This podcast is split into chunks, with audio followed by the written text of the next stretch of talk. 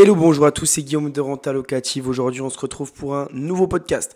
Dans ce podcast, je voulais vous parler de ma stratégie à venir. Euh, effectivement, je vais, euh, comme je sais pas si vous le savez, mais j'ai actuellement pris ma retraite entre guillemets. J'aime bien ce mot parce que parce que c'est un petit peu le cas. Je vais arrêter de travailler, j'arrête de travailler euh, et je n'aurai plus de revenus salariés. Donc, je serai à zéro en termes de revenus salariés. J'aurai plus de CDI, plus de CDD. je vais pas travailler en intérim, je vais pas faire autre chose. Je vais simplement vivre de mes revenus immobiliers, me concentrer, me concentrer sur le compte Instagram, sur le business en ligne, etc. Et continuer mes investissements en immobilier que ça me permet de vivre actuellement. Donc, euh, j'ai une stratégie qui est simple et qui est pas commune. Souvent, quand on investit en IMO, on parle souvent d'LMNP. Je sais pas si vous savez ce que c'est, mais c'est la location meublée non professionnelle. Donc, en général, on dit que quand on commence en, dans l'immobilier, le plus intéressant, c'est le LMNP euh, en nom propre, du coup, parce que ça nous permet d'acheter un appartement, par exemple. On le loue en meublé et ça permet d'être très avantageux fiscalement. Ça a beaucoup d'avantages, le LMNP, et c'est vrai que c'est un peu une niche fiscale. Donc, je vais pas vous donner tous les euh, avantages principaux du LMNP mais c'est souvent ce qu'on fait. Ou, ou, aussi on va investir en SCI parce que c'est facile, parce qu'on est à deux, parce que c'est rassurant. Donc c'est un petit peu les deux régimes qu'on qu'on choisit le plus quand on investit en IMO, LMNP et SCI. Donc moi c'est pas du tout ce que je vais faire. Euh, pourtant je suis en train de revendre euh, mes biens, je suis en train de récupérer mes plus-values pour faire du marchand de biens, etc. Pour faire d'autres investissements, etc. Mais je vais faire une stratégie qui est peu commune et euh, qui est très très intéressante. Je vais utiliser le microbic. Donc peut-être que vous le savez, quand on investit dans l'IMO, il y a un régime qui est meublé, ok Donc le meublé c'est le LMNP et le microbic.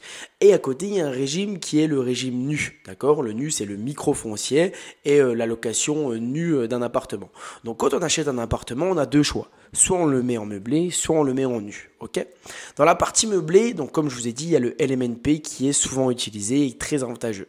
Et à côté, il y a le microbic qui est un peu moins avantageux pour la plupart des gens et qui est moins utilisé. Donc on va se concentrer que sur cette partie meublée aujourd'hui, on pourra parler du nu prochainement, d'accord? Donc moi je vais choisir le, micro BIC, le micro BIC. Pourquoi? Donc en fait le micro BIC, les caractéristiques par rapport à l'MNP, c'est-à-dire qu'on va euh, amortir 50% de charges. C'est-à-dire qu'on, je vais vous donner un exemple très simple.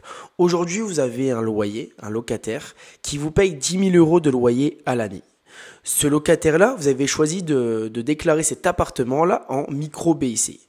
Donc vous avez 50% de ce qu'on on appelle ça l'abattement. Donc au lieu d'être imposé sur, sur 10 000 euros de loyer, vous n'êtes plus qu'imposé sur 5 000 euros de loyer. Parce qu'on a fait l'abattement du coup de 50%. Et ces 5 000 euros-là de loyer, sur lesquels vous êtes imposé, alors que vous en touchez en réel 10 000, d'accord?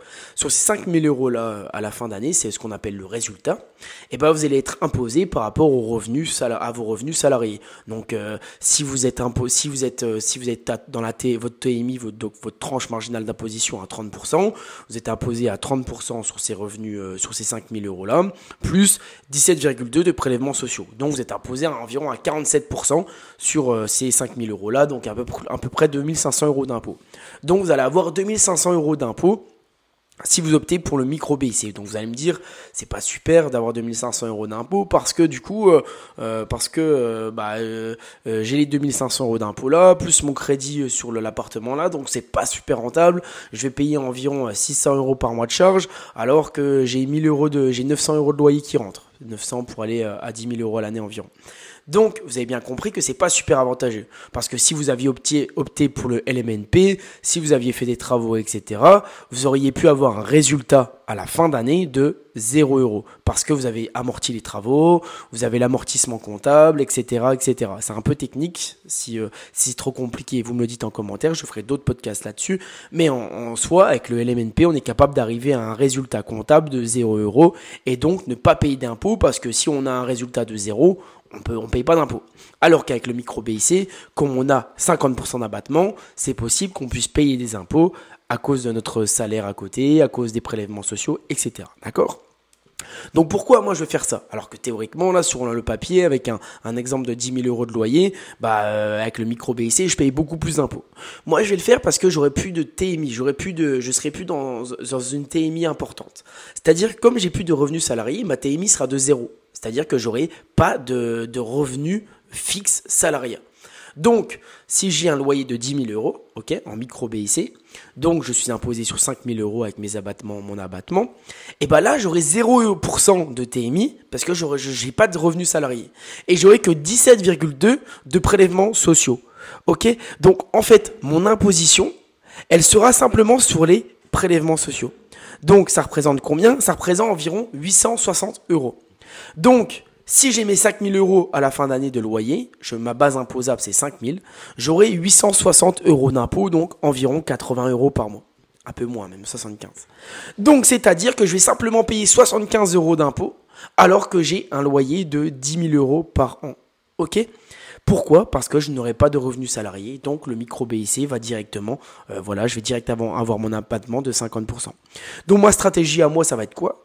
Ça va être de chercher à présent un ou plusieurs immeubles qui vont être presque meublés, tous meublés, ou partiel, 80% des appartements, 80% de l'immeuble est loué et meublé et même neuf, sans, sans travaux, parce que je vais pas me prendre la tête. Je vais l'acheter, je vais avoir par exemple 30 000 de, de loyer annuel, je vais faire mon micro BIC, je vais faire mon, mes 50% d'abattement, je vais t'imposer à, euh, sur 15 000 euros de loyer au lieu d'être imposé sur 30 000, j'ai mes prélèvements sociaux là-dessus, donc euh, ça sera par exemple 1600 euros, et j'aurai que 150 euros euh, d'impôt par mois. Mais j'aurai 30 000 euros de loyer. Tout simplement, parce que je n'aurais pas de TMI, je serais dans une TMI de 0%. Donc ça, c'est une stratégie que je voulais vous faire parvenir, je voulais vous expliquer.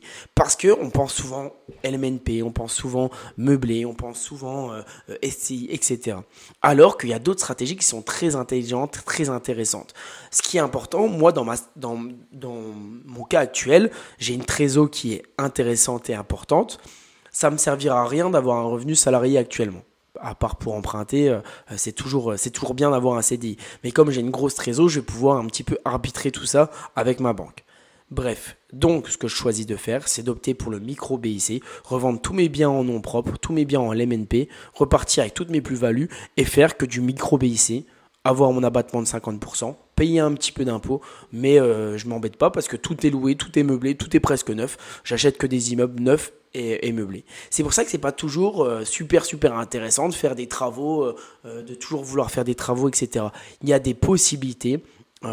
au bout d'un moment, je dis pas qu'en premier achat vous devez faire ça, mais si vous n'avez plus de salaire, plus de revenus salariés, ça pourrait être une stratégie long terme. Pensez-y, parce que moi, cette stratégie-là, il y a 4 ans, quand j'ai commencé à investir, il y a 3 ans et demi, je l'avais. Je me suis dit que dans les 5 ans, j'allais faire cette stratégie du micro BIC.